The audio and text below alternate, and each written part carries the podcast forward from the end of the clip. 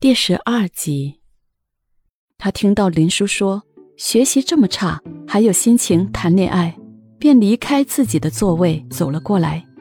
他想看看纸条上到底写了什么，一看之下，他笑了起来。陈潇，是你的字条，给你自己看看吧。潘如一已经回答你了，不能。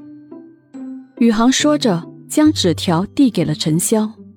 陈潇接了过去，看到依依的回复，他有些郁闷，而且尴尬的是，全班同学都知道了，还被肖宇航念了出来。可肖宇航刚走了两步，又转身回来说：“对了，陈潇，我跟你说个事情，潘如一是我的女朋友，你以后再敢给她写这种字条，小心我敲断你的腿。”肖宇航的语气充满了霸道。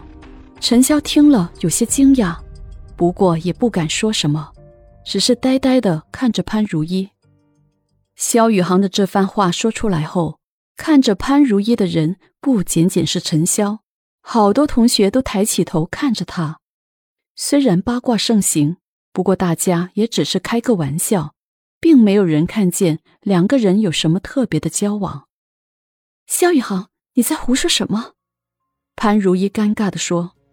肖宇航这时候走到了潘如一和林叔的身边，并没有理会依依的话，反倒是转身对着林叔说：“学习委员能帮助大家学习是最好的，如果不能，就不要再没事惹是生非，故意来奚落别人。”我奚落他怎么了？难道那不是情书吗？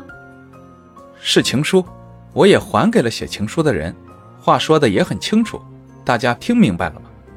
潘如一是我的女朋友，以后大家谁也别欺负她，否则我会不客气的。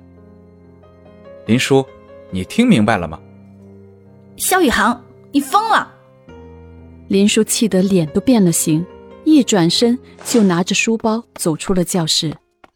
这时候，放学的铃声响起，大家拿着卷子和成绩单都回家了。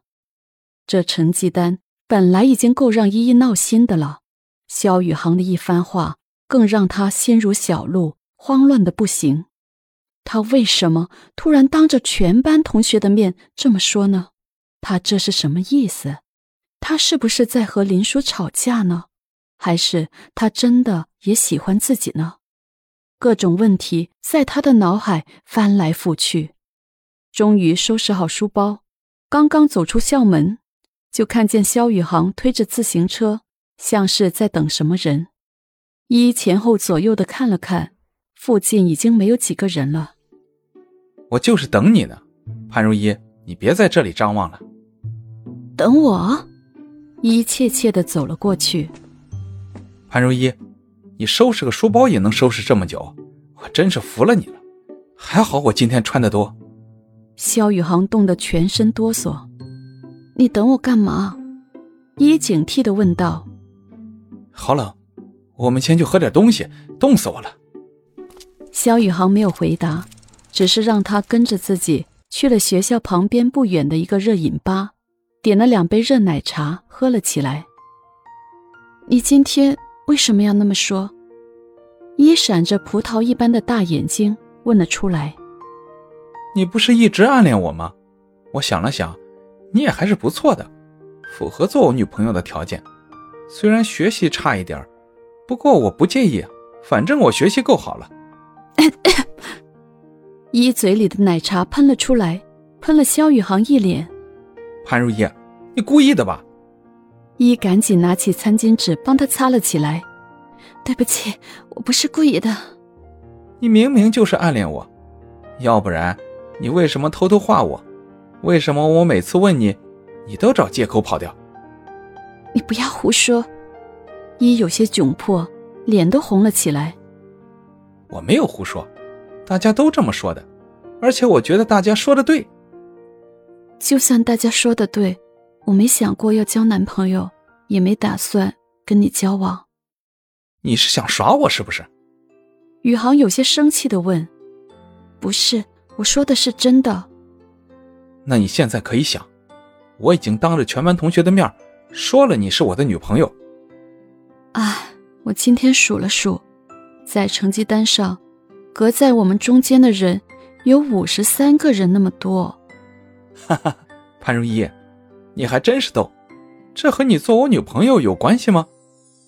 我想有关系吧。我觉得没有。放心，我不会嫌弃你成绩差的。不过你要对我好一点。话说回来，反正你将来是要进艺术院校的，学的不好也没什么。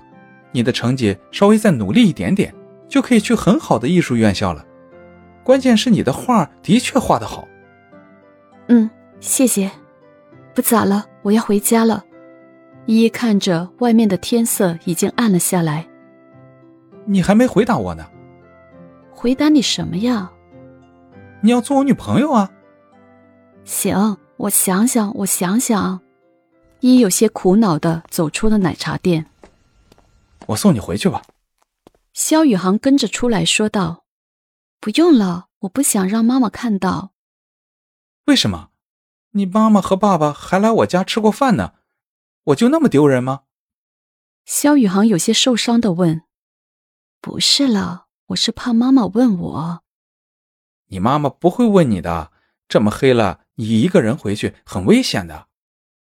宇航说着，不由分说的拉着他坐在了自己的单车上。隆冬季节，天气已经很冷，一路上的两个人却有说有笑。